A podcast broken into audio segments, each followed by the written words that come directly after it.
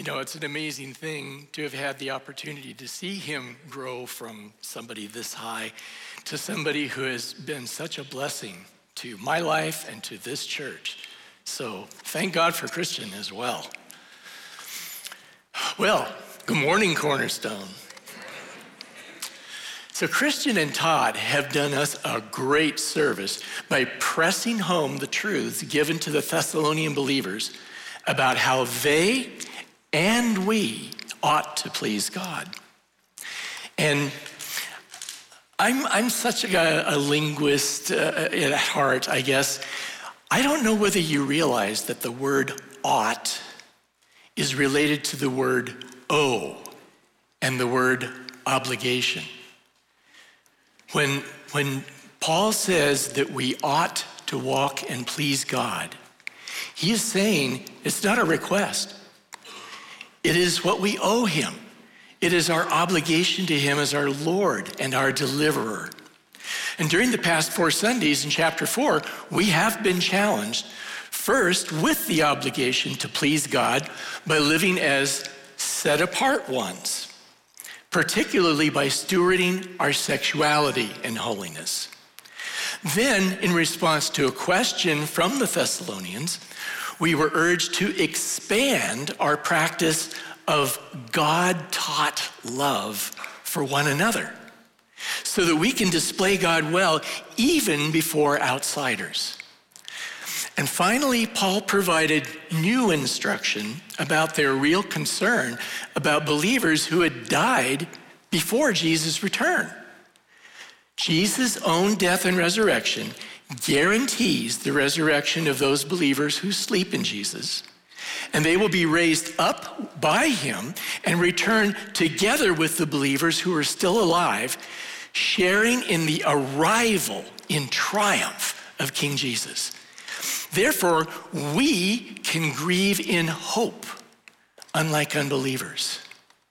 For all of God's people will be with him forever. Amen? So now, Paul answers a related question from the Thessalonians. They were concerned about the return of the Lord. And here's what he says in verses 1 through 3. Now, concerning the times and the seasons, brothers, you have no need to have anything written to you. For you yourselves are fully aware that the day of the Lord will come like a thief in the night.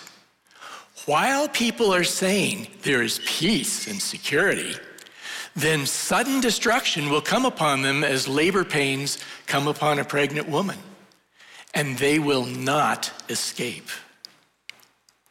So, Christian and Todd got to unpack the joyful hope of our resurrection, the undoing of the final enemy, death. And I get to unpack the hope of the final judgment of God. Thanks a lot, guys. no, really. My prayerful intention is to demonstrate from these verses that the day of the Lord is hopeful in surprising ways. So listen attentively for that. Human nature has not changed since the first century. When future events are discussed, people always want to know when. But before we can deal with the times and the seasons, we need to know what is the day of the Lord. That is the true focus of these verses, and we'll come back to when near the end. This expression, the day of the Lord, is deeply rooted in the Old Testament prophets, whose writings were a major part of the Word of God that was then available to the Thessalonian church. Remember, the New Testament did not exist yet. And so, what they were reading and what they were learning and what they were hearing as they gave themselves to the study of the Word of God, it was the Old Testament. And the prophets spoke a lot about the day of the Lord. Now, in Hebrew, it was called the day of Yahweh. But in our English Old Testament, the name Yahweh is always written how? as capital L, capital O, capital R, capital D. This is actually important, and I will explain it in a little while.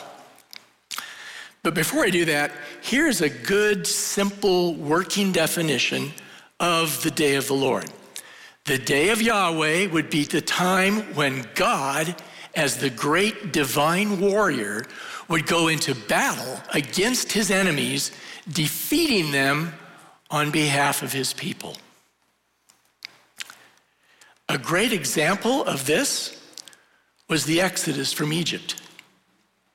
The people of God were in bondage, they were in slavery, they were being oppressed and mistreated by the Egyptians. And when they left Egypt, God went into battle on their behalf and destroyed the entire Egyptian army on behalf of his people. Does that make sense? So that's what the day of the Lord is all about. We will return to the phrase on behalf of his people later, so wait for it.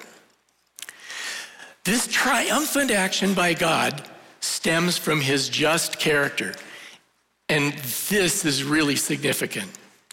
Listen to what the psalmist says about God's justice. Let the hills sing for joy together before the Lord. Why? For he comes to judge the earth. He will judge the world with righteousness and the peoples with equity. In the, in the book of Job, of a truth, God will not do wickedly, and the Almighty will not pervert justice. And way back in Genesis, when Abraham was talking with God, he said, Shall not the judge of all the earth do what is just?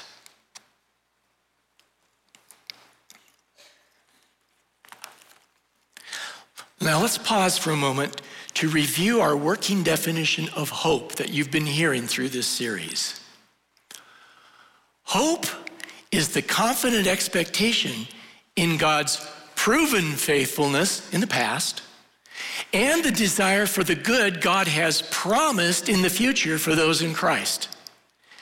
That is what biblical hope is all about. And I love the fact that it reminds us that God has been faithful in the past, and he also will be faithful to his promises in the future. The verses that we just read about God's righteousness and his justice are surprisingly hopeful. Righteousness and equity indicate that God always does what is right and fair. And he does what is good and right simply because he himself is good and right. He does not answer to any standard of justice outside of himself. Nobody can tell God, that's not fair. You're not doing the right thing. I mean, people try to do that. But he doesn't answer to any standard of justice outside of himself, but defines in himself everything that is good and right. Look at what Psalm 119 says about him. You are good and do good. Very simple, but very profound. Doing wickedly or perverting justice is utterly contrary to his unchanging character. But what about wrath, you might ask? Everyone's heard about the wrath of God. Everyone's heard about the day of wrath. As a matter of fact, it has a Latin name, Dies Irae. It just sounds frightening. It may seem to us to be the expression of explosive, uncontrolled anger. The wrath of God, by contrast, is the measured, right reaction of his holy, good, and just character as expressed in his law when that law is violated. This deserves to be repeated. God's wrath is the right reaction of his holy, good, and just character as expressed in his law when that law is violated. We tend to think of God's goodness as being something that's kind of the opposite of his wrath. Like sometimes God is good and sometimes God is wrathful. But that's not how the Bible presents it. The Bible says that God is always good. You are good and you do good. But God's wrath is also good. Does that make sense? When we speak of God's goodness, his goodness is just. When we speak of God's justice, it is good. Because God is always good, God is always just, and his wrath is expressed whenever his good and righteous law is violated because it's totally against his character. If God were not just, he could be as arbitrary in his motives and as capricious in his actions as the very human gods of the Romans and the Greek pantheon. You know, the ones that look like they're just kind of superhumans with superhuman emotions and anger and pettiness and everything else. And we, if God were not just, he would be like that, but he's not that way. Or he could, if he were not just, he would be like our human leaders and even average people are. But our confidence, our boldness, our hope is in the just character and actions of God. And here are the surprising, hopeful results. We might never see justice done in this world. But all the many wrongs and injustices people experience here will not escape his notice or his just sentence. This is our hope in the face of injustice, too powerful to resolve. Need I say, Ukraine? For God comes to judge the earth with righteousness. He will do the good and right thing. But notice, there is more to the day of the Lord than the final judgment by God. We are so accustomed to thinking of the day of, of the Lord and the day of wrath as being something yet future. And it is true, as we've just been talking about, that God will come and He will judge the entire world with righteousness. He will bring every secret act to judgment. He will bring all of our careless words to judgment. All these things are spoken of in Scripture. But the day of the Lord is not only future. Here are three passages from the Old Testament about the day of the Lord. Look at this. Wail, for the day of the Lord is near. As destruction from the Almighty, it will come. Behold, the day of the Lord comes cruel with wrath and fierce anger, to make the land a desolation and to destroy its sinners from it. Here's another one Woe to you who desire the day of the Lord. Why would you have the day of the Lord? It is darkness and not light. Is not the day of the Lord darkness and not light, and gloom with no brightness in it? The Lord utters his voice before his army, for his camp is exceedingly great. He who executes his word is powerful, for the day of the Lord is great and very awesome. Who can endure it? All three of these passages speak of the day of the Lord, and all three of them refer to judgments that already occurred. These things took place during Old Testament history. So the day of the Lord is not just one future event, it is a multiplication of events that have taken place throughout history. The examples that we just looked at do give us a partial answer to the question when is that day? Well, we can't just say sometime in the future, can we? We have to say that there are multiple times, past and future. The day of the Lord is another example of something you've heard around here a lot. Already, but not yet. The day of the Lord has already occurred against Babylon, against Judah, against Israel, and against other entities in the Old Testament. It's already taken place, but it's not yet complete.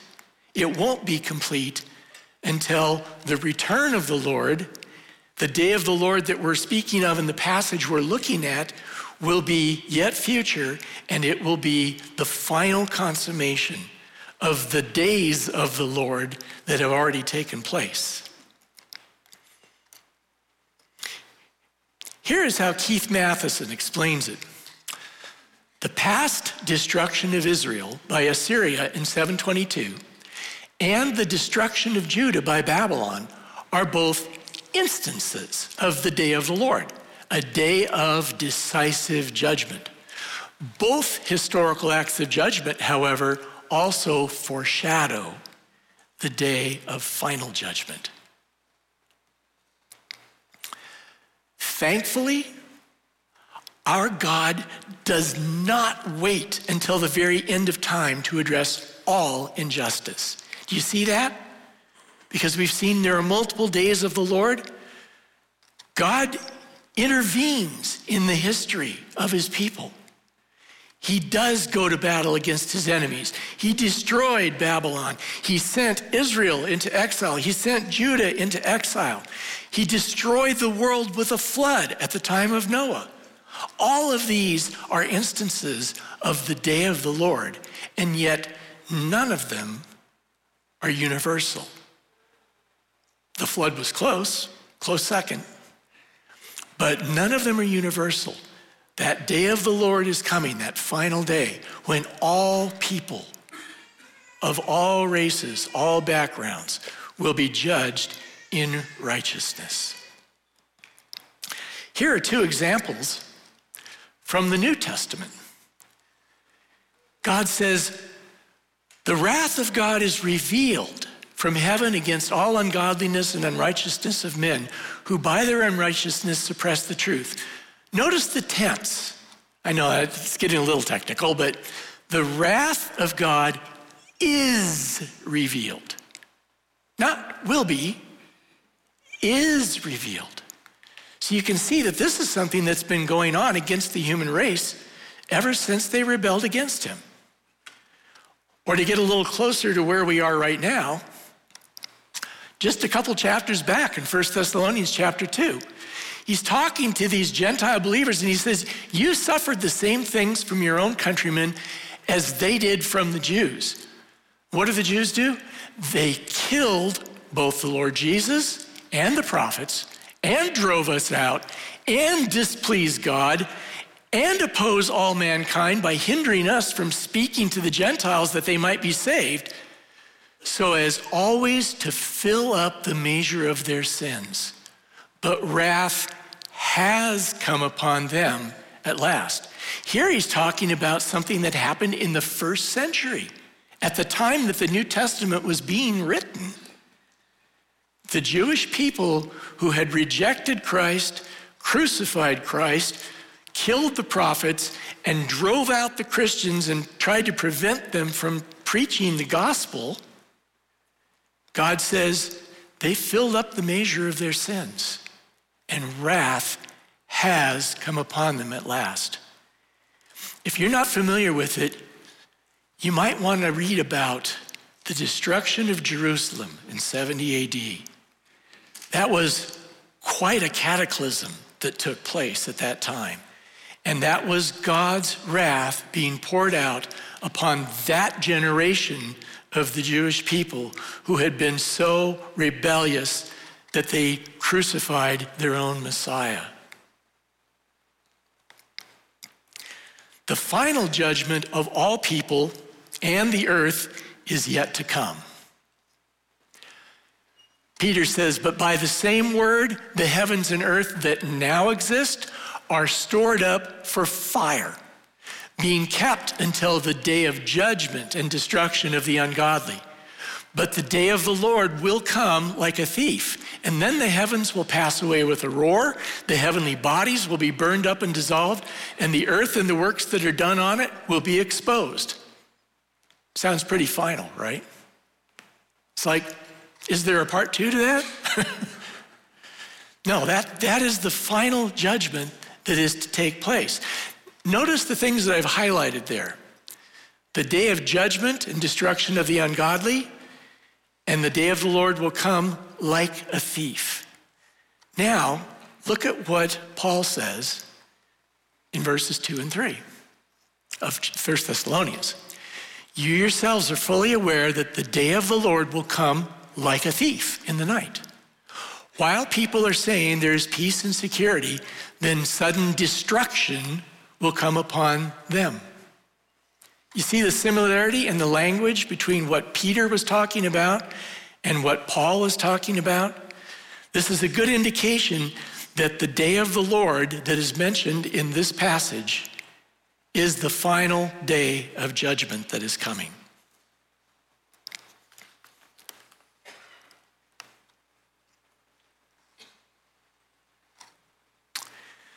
There is still a crucial aspect of the day of the Lord to consider. I stated earlier that we use the English expression day of the Lord instead of the Hebrew day of Yahweh. Why? I got to geek out a little bit here, so bear with me. It matters. When the Hebrew Old Testament was translated into Greek, the name Yahweh was replaced by the title Lord due to Jewish reverence for the divine name. That word Lord in the Greek language is Kyrios. This same Old Testament Greek translation was used by the New Testament writers and speakers.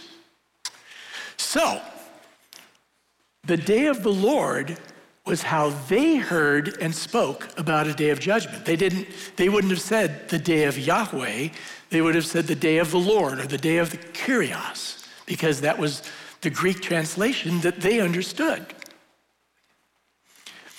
Passages which contain Yahweh in Hebrew were now expressed using Lord or Kyrios in Greek. And the point of all this is these passages, the day of Yahweh in the Old Testament, the day of the Lord in Greek, these passages are applied in the New Testament to the Lord Jesus.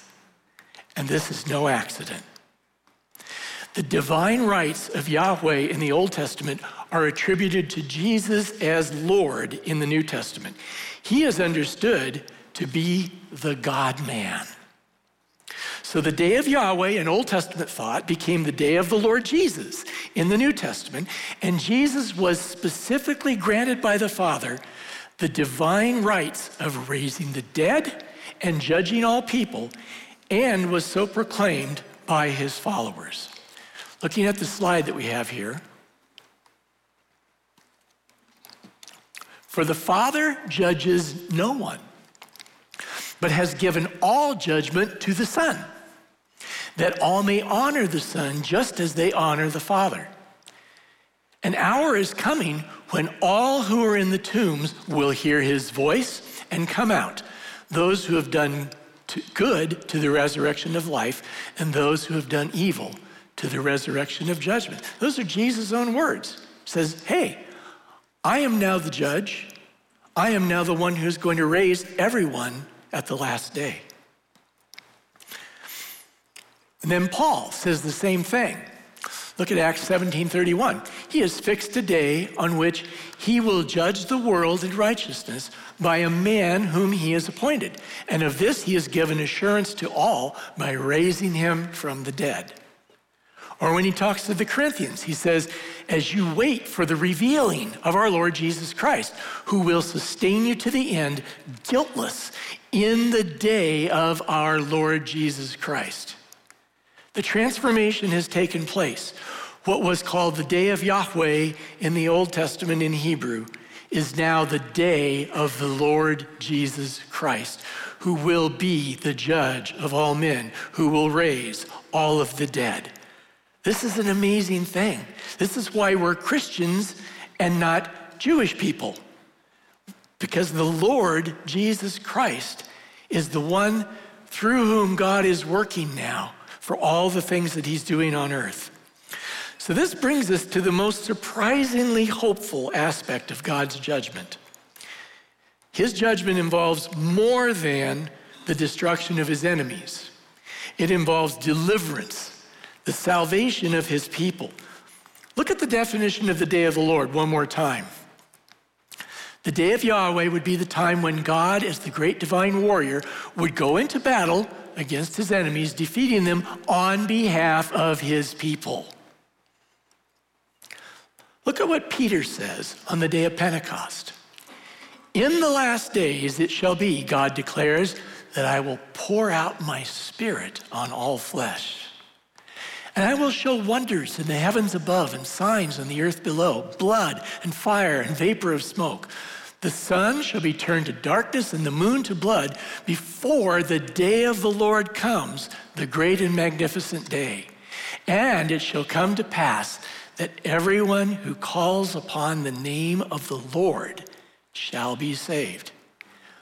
That's another passage where he says the name of the Lord. He's talking about Jesus. And yet, if you were to look up that passage in the Old Testament, it's the name of Yahweh. Just one more indication. It's Jesus who's doing all of this.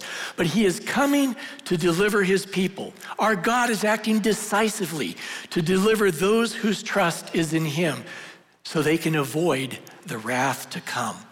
Look at these two passages from the book that we're in right now.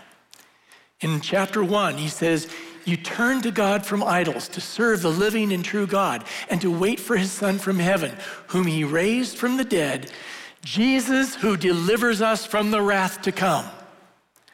And in chapter 5, for God has not destined us for wrath, but to obtain salvation through our Lord Jesus Christ. So even though we're talking about the day of judgment, we're also talking about the day of salvation. We're talking about the reason that we are not destined for wrath, because we have called upon the name of the Lord to be saved. Paul has a lot more to urge upon these young believers about their readiness for the coming judgment.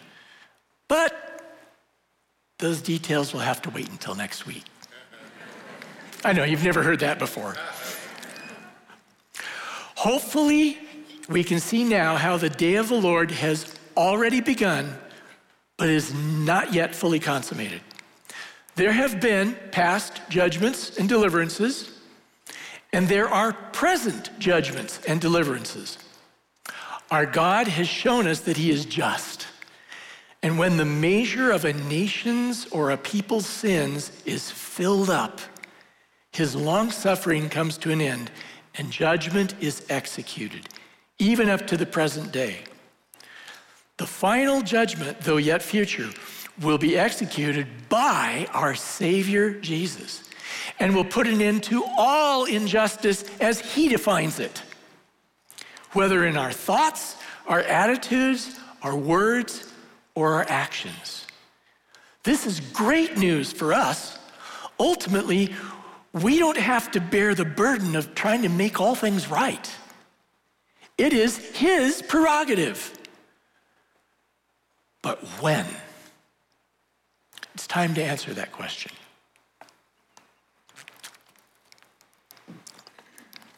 Paul makes the question of when crystal clear. Look at what he says. Concerning the times and seasons, brothers, you have no need to have anything written to you, for you yourselves are fully aware that the day of the Lord will come like a thief in the night. He says there's no reason for him to even write about it. They already knew the answer. But what was it that they knew perfectly well? That no one knows. There's such wisdom and such simplicity in this. And yet, we have a tendency to say, but, but, but when?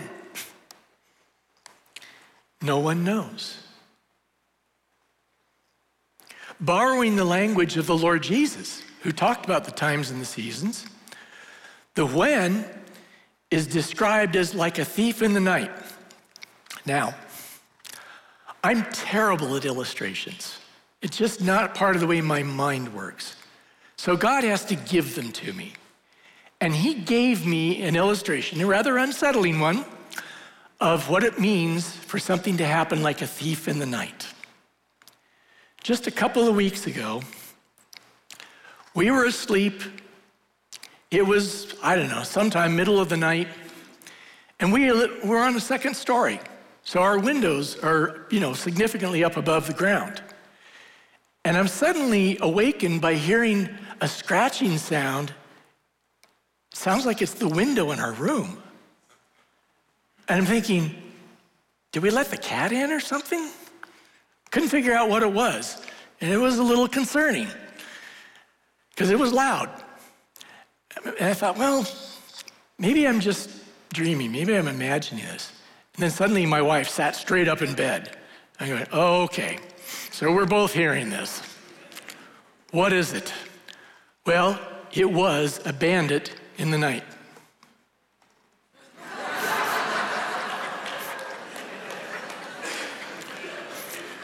But the fact that it was a raccoon wasn't the scary part. It was the fact that it was so unexpected. It was the fact that it was a little terrifying because we didn't know what it was or who it was. And that's the point that Jesus is making. How does a thief in the night come? At an unknown time. Suddenly, unexpectedly, and unwelcomed. Jesus himself described this in Matthew 24. Therefore, stay awake for you do not know on what day your Lord is coming. But know this that if the master of the house had known in what part of the night the thief was coming, he would have stayed awake and would not have let his house be broken into. Makes good sense, right? Well, what does it mean to stay awake? Since the time is unknown. I'm just going to leave the, the uh, passage with you. I'm not going to take the time to look at it now. But if you want to look at Luke chapter 12, verses 35 through 48, Luke 12, 35 through 48, I'm not going to read it now, we're not going to talk about it, but that will help you to understand what it means to be awake and to be ready, since the timing of the Lord's return is unknown. Now, in verse 3 of chapter uh, 5 of Thessalonians, the unexpected nature of the day of the Lord is highlighted. While people are saying there's peace and security, then sudden destruction will come upon them as labor pains come upon a pregnant woman, and they will not escape. This peace and security that he referred to, it may have been a well known slogan in the Roman Empire related to the Roman rulers' promises to their subjects. But whether this is true or not, that phrase describes both the desire of every human heart, right? And the claim of human military and political leaders through the centuries. I even heard this phrase, peace and security, during the past couple of weeks from our vice president. And did you know that peace and security is a literal part of the charter of the United Nations. So it's not like this is something that's only something that's happening today or something that only happened in the first century. It's what we all would wish for. And sometimes it may be partially experienced for a season, but it never lasts, right? No mere human leader can guarantee peace and security, even though it is desirable to pursue them. Jesus alone is the Prince of Peace and our strong tower. Amen? When people place their confidence in humans rather than in God, their situation can become precarious as unexpectedly as labor pains strike a pregnant woman. Now, I've never been a pregnant woman, But I have seen what happens, and most of you have too. You know that it's coming eventually, but you have no idea when it's going to start. But once it has begun, the ultimate outcome is pretty much a given. With a pregnant woman, there's a baby that's coming soon. These labor pains that he's talking about, he says, that's just as certain. They will not escape. Jesus illustrated this whole issue of being prepared or unprepared um, again in Matthew 24. For as were the days of Noah, so will be the coming of the Son of Man. For as in those days before the flood, they were eating and drinking, marrying and giving in marriage until the day when Noah entered the ark. And they were unaware until the flood came and swept them all away. So will be the coming of the Son of Man. There's the danger. If you're not prepared, it can come as suddenly as the flood came upon the ancient world. And Noah was trying to prepare his world. You know, he's described in the New Testament as a preacher of righteousness. And he was building that ark for 120 years, and you know that his neighbors kind of noticed it. Why are you building that thing? What is it for? Well, an old comedy routine says, I can't tell you, ha ha ha ha ha. I know some of you know who that is. Well, could you give me a hint? You want a hint? How long can you tread water? Ha ha ha ha ha. But that's not the way Noah was. Noah was a preacher of righteousness. He was trying to warn the people of his day, and he had a rather large object lesson to prove it. There's a flood coming. God is going to destroy this world because of its wickedness. Repent, turn away from your wickedness, turn away from your violence.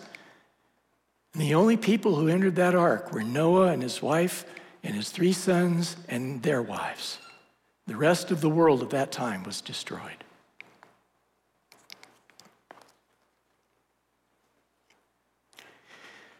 Do you see how questions of when or timing fade in significance compared to the fearful and awesome coming of our King to judge the earth, all of us included? Jesus gives us the final word on this. So when they had come together, they asked him, Lord, will you at this time restore the kingdom to Israel? He said to them, It is not for you to know times or seasons that the Father has fixed by his own authority. But you will receive power when the Holy Spirit has come upon you, and you will be my witnesses in Jerusalem and in all Judea and Samaria and to the end of the earth. Preoccupation by Christians with times and seasons, promoting date setting, and searching current events as signs should be replaced by what Jesus said here promoting the gospel of Jesus among all nations. For those of us listening to the Word of God today, the solemn nature of the judgment of the day of the Lord calls for action. Going back to what Paul said in chapter 1, what, what you need to do if you're listening today and you don't have a real personal relationship with Jesus Christ, he outlines it right there. Turn to God from your idols to serve the living and true God, and wait for his Son from heaven, whom he raised from the dead, Jesus, who delivers us from the wrath to come. You will either ultimately bow before him as the one who delivers you from the wrath to come, or you will face him as the righteous judge. If you are concerned about your purpose and your future, and you should be, there will be elders up here afterwards who would love to discuss this concern further. If you are a follower of Jesus already, Be hopeful about the day of the Lord, not only because you are not destined to wrath, but because the justice of the judge of all the earth guarantees that all wrongs will be properly and completely dealt with. No criminal act, no ongoing miscarriage of justice, no cruel and undeserved destruction of human life and property like is happening in Ukraine. No outrageous instance of privilege or partiality or corruption here is going to go unnoticed or unpunished. And our judge is not only righteous and good, he is also all powerful and all knowing.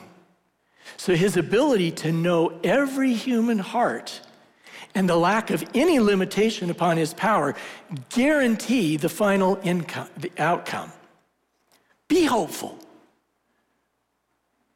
Jesus is coming.